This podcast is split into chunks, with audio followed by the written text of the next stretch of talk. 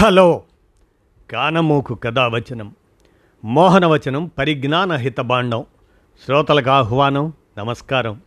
చదవదగునెవరు రాసిన తదుపరి చదివిన వెంటనే మరువక పలువురికి వినిపింపబూనిన అది ఏ పరిజ్ఞాన హితబాండమౌపో మహిళ మోహనవచనమై విరాజిల్లు. పరిజ్ఞాన హితబాండం లక్ష్యం ప్రతివారీ సమాచార హక్కు ఆస్ఫూర్తితోనే ఇప్పుడు. ఏ రజా హుసేన్ విరచిత చలం సౌరిస్ తండ్రి కూతుళ్ళ అనుబంధం విశేషాలను సౌరిస్ నాన్న కూచి అనేటువంటి అంశాన్ని ఇప్పుడు మీ కానమోకు కథ వచ్చిన శ్రోతలకు మీ కానమోకు స్వరంలో వినిపిస్తాను వినండి. సౌరిస్ నాన్న కూచి ఇక వినండి. చలంగారు అమ్మాయి సౌరిస్కు నాన్నే హీరో నేను నాన్న కోసమే పుట్టాను అంటుంది సౌరిస్. సౌరిస్ సౌరిస్నే షా అని కూడా షౌ అని కూడా చలం పిలిచేవారు. సౌరిస్ ఈశ్వర దర్శనం కథా కమామైషు గమనిస్తే అలాగనే జగత్ప్రళయం చలంగారి ఉత్తరాల హడావుడి ఇవన్నీ మనకి గోచరమవుతాయి. చలంగారి అమ్మాయి సౌరిస్కు నాన్నంటే చిన్నప్పటి నుంచి కూడా ఎంతో ప్రేమ. చలంగారు ఆమె రోల్ మోడల్ ఆమె దృష్టిలో నాన్నే గొప్ప హీరో. అంతెందుకు? తను నాన్న కోసమే పుట్టాను అనుకునేది. చలంగారి రుచులు అభిరుచులు భావాలు పుస్తకాలు మిత్రులు స్నేహితురాళ్ళు ప్రియురాళ్ళు అన్నీ ప్రియమైనవే. అందరూ తనకిష్టమైన వారే. సౌరిస్ నాన్న కూచి. అందుకే ఎక్కువ కాలం నాన్నతో గడిపేది. నాన్న ఎక్కడికి వెళ్ళొచ్చినా సౌరిస్. ఆయనకు చెప్పకూడదు ఆయన సౌరికి చెప్పడం సరదా. సౌరిస్ను చలంగారు ముద్దుగా షౌ అని పిలిచేవారు.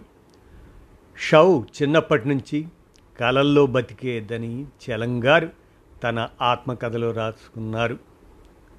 చలంగారు మొట్టమొదటిసారిగా అరుణాచలం వెళ్ళొచ్చాక ఎక్కువగా సంతోషపడింది ఆసక్తి చూపింది సౌరిస్నే. భగవాన్ రాసిన హూయామాయ్ అది చదివాక సౌరిస్కు ఎక్కడ లేని ఆనందం కలిగింది. నిన్ను నీవు తెలుసుకో అన్నీ భగవాన్ సూక్తి షౌకు బాగా నచ్చింది. ఆత్మజ్ఞానం పొందడానికి జిజ్ఞాస చూపేది. అంతేకాదు నాన్నను పక్కన కూర్చోబెట్టుకొని సాధన కూడా చేసింది. భగవాన్ రూపాన్ని ధ్యానించుకుంటూ షౌ ఎంతో ఆనందపడేవారట. భగవాన్నే తన గురువుగా చేసుకొని ఆరాధించింది తపస్సు చేసింది.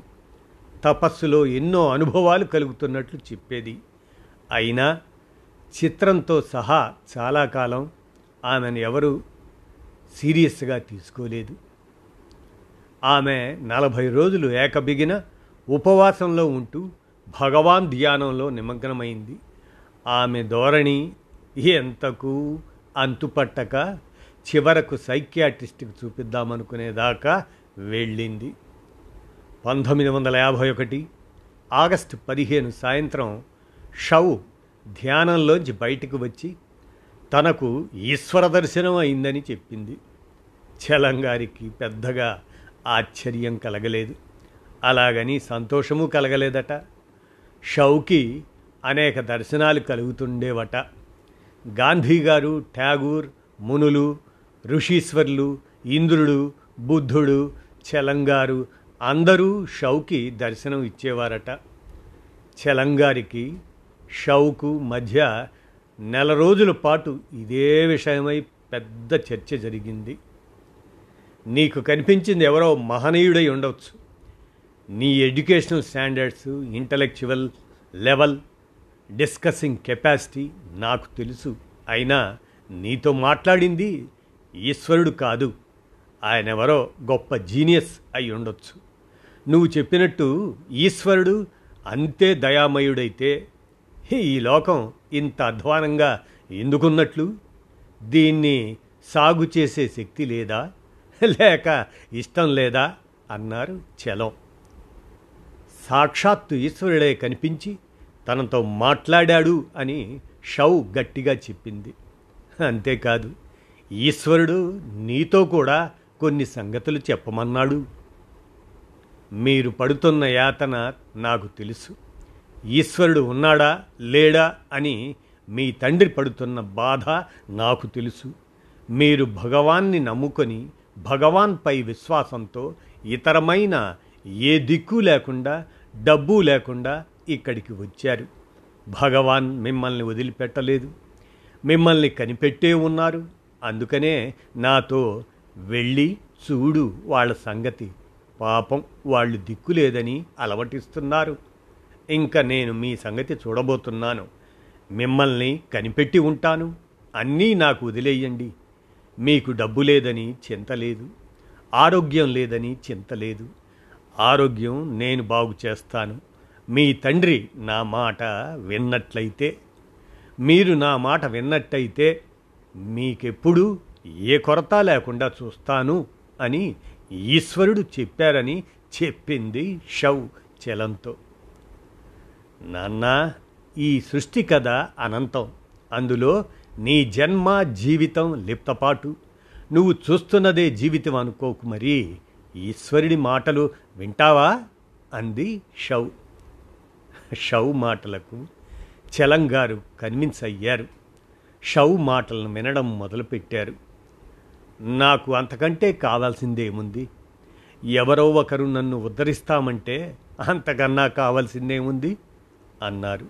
అయితే మాట వింటాను కానీ ఆయన్ని మాత్రం ఈశ్వరుడు అని నమ్మను. ఏదో ఎవరో ఉపకారం చేస్తానంటే తీసుకుంటాను. ఈశ్వరుడిని నమ్ము అంటే నాకేం నమ్మకం రాదు.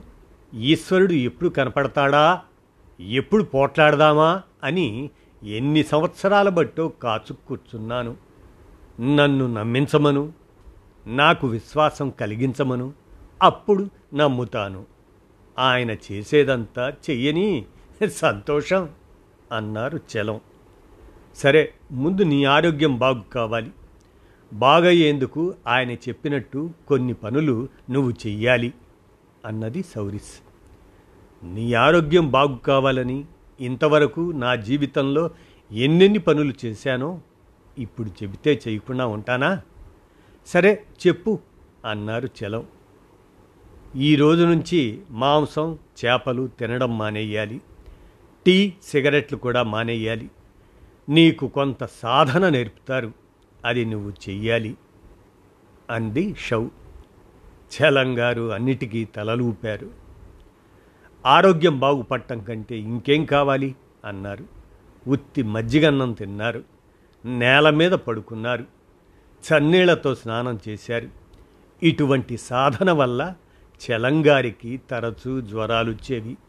అయితే సాధన వల్ల అవి తగ్గిపోయేవి.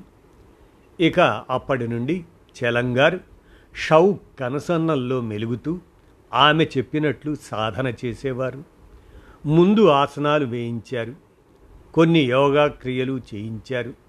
వారిరువురి స్నేహ బాంధవ్యం చూడముచ్చటగా ఉండేదట.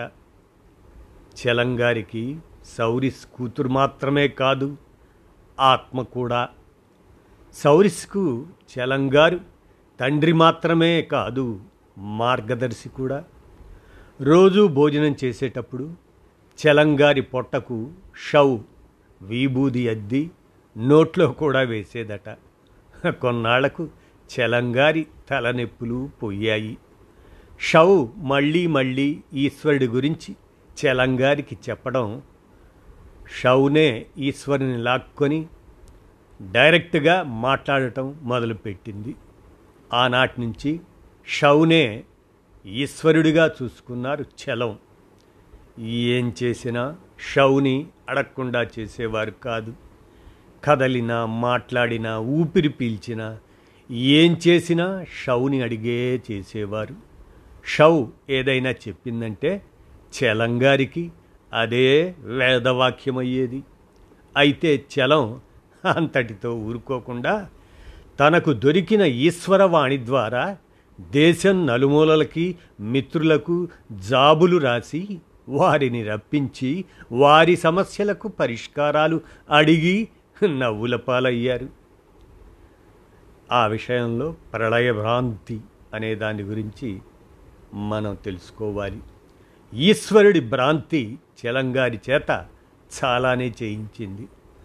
పంతొమ్మిది వందల అరవై రెండులో ప్రళయం వచ్చి ప్రపంచం మొత్తం నాశనమవుతుందని సాక్షాత్ ఈశ్వరుడు తనకు చెప్పాడట. పంతొమ్మిది వందల అరవై రెండు ఫిబ్రవరిలో జగత్ ప్రళయం వస్తుందని పత్రికల్లో వార్తలు వేస్తే ఇదే విషయాన్ని నేను అదే చలం. ఈశ్వరుణ్ణి అడిగాను వస్తుందా? అని. దానికి ఈశ్వరుడు ఆ వస్తుంది అన్నారు. దానికి నేను మేము మిత్రులమంతా కొట్టుకుపోతామా? అన్నాను. లేదు మిమ్మల్ని అందరినీ కాపాడబోతున్నాను. ప్రళయం వస్తుందని మిత్రులందరికీ రాయండి. నేను చెప్పినట్టు వాళ్ళు జాగ్రత్త పడితే నేను వాళ్ళని రక్షిస్తాను అన్నాడు ఈశ్వరుడు. ఇదంతా ఇంపాజిబుల్ ఇంప్రాక్టికల్గా కనపడ్డా? ఈశ్వరుడు చెప్పినట్లు అందరికీ రాశాను. నా స్నేహితులు కానీ వాళ్ళందరికీ నేనొక ఫానటికల్ డూప్గా కనపడుతున్నానని తెలుసు.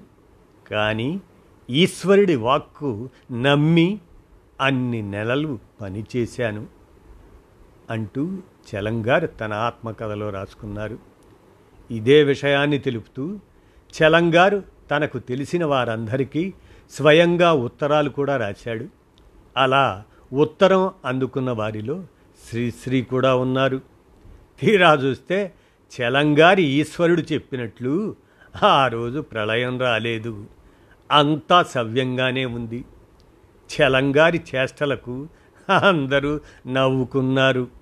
కొందరైతే చెలంగారికి పిచ్చి పట్టింది అని గుసగుసలాడారు కూడా. దీని మీద చెలంగారు తన ఆత్మకథలో ఓ వివరణ కూడా ఇచ్చుకున్నారు. నష్ట నివారణ కావచ్చు. ఏమయ్యా ఈశ్వర పంతొమ్మిది వందల అరవై రెండు ఫిబ్రవరిలో జగత్ప్రళయం వస్తుందని నువ్వేగా చెప్పావు? నీ మాట విని ఈ విషయం అందరికీ ఉత్తరాలు కూడా రాశాను.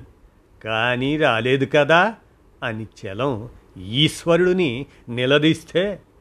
అవునయ్యా నేనే ప్రళయం రాకుండా ఆపానంటావా? అని అన్నాడట ఈశ్వరుడు. దీంతో చిత్రానికి కోపం వచ్చి పో నీతో మాట్లాడను. అసలు నువ్వే లేవు అంటూ చలం చిన్నపిల్లవాడిలా ఈశ్వరుడిపై అలిగాడట. చివరకు ఈశ్వరుడు మళ్ళీ ప్రత్యక్షమై ఏమయ్యా నన్ను వదిలేసావా అని జాలిగా అడిగాడట. అప్పటి నుండి మళ్ళీ చలం సాధనలు గట్రా మొదలుపెట్టాడట. ఈశ్వరుడు అభయమిస్తూనే ఉన్నారు.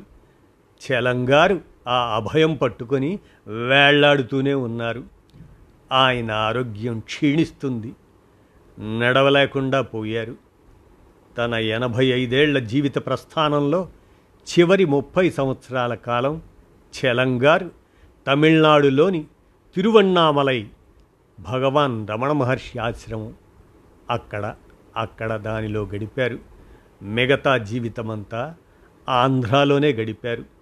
చలంగారి నిర్యాణం తర్వాత విశాఖ భీమిలి బీచ్ ఒడ్డునే ఉన్న ఆశ్రమంలో చలంగారి గారాలపట్టి సౌరిస్ ఉండేవారు. ఆ రోజుల్లో విశాఖకు వెళ్ళిన వారు పనిగట్టుకొని భీమిలిలోని చలంగారి ఆశ్రమాన్ని కూడా చూసొచ్చేవారు. అయితే ఆ తర్వాత ఆ ఆశ్రమ ప్రాంతంలో నోవాటల్ హోటల్ కట్టారు. అక్కడి సమీపంలోని మరో ప్రాంతానికి ఆశ్రమం మార్చారు. సౌరిస్ చివరి రోజులు ఇక్కడే గడిచాయి అంటూ సౌరిస్ నాన్న కూచి అంటూ ఏ రజా హుసేన్ విరచిత చలం సౌరిస్ తండ్రి కూతుళ్ళ అనుబంధ విశేషాలను మీ కానమోకు కథ వచ్చిన శ్రోతలకు మీ కానమోకు స్వరంలో వినిపించాను. విన్నారుగా? ధన్యవాదాలు.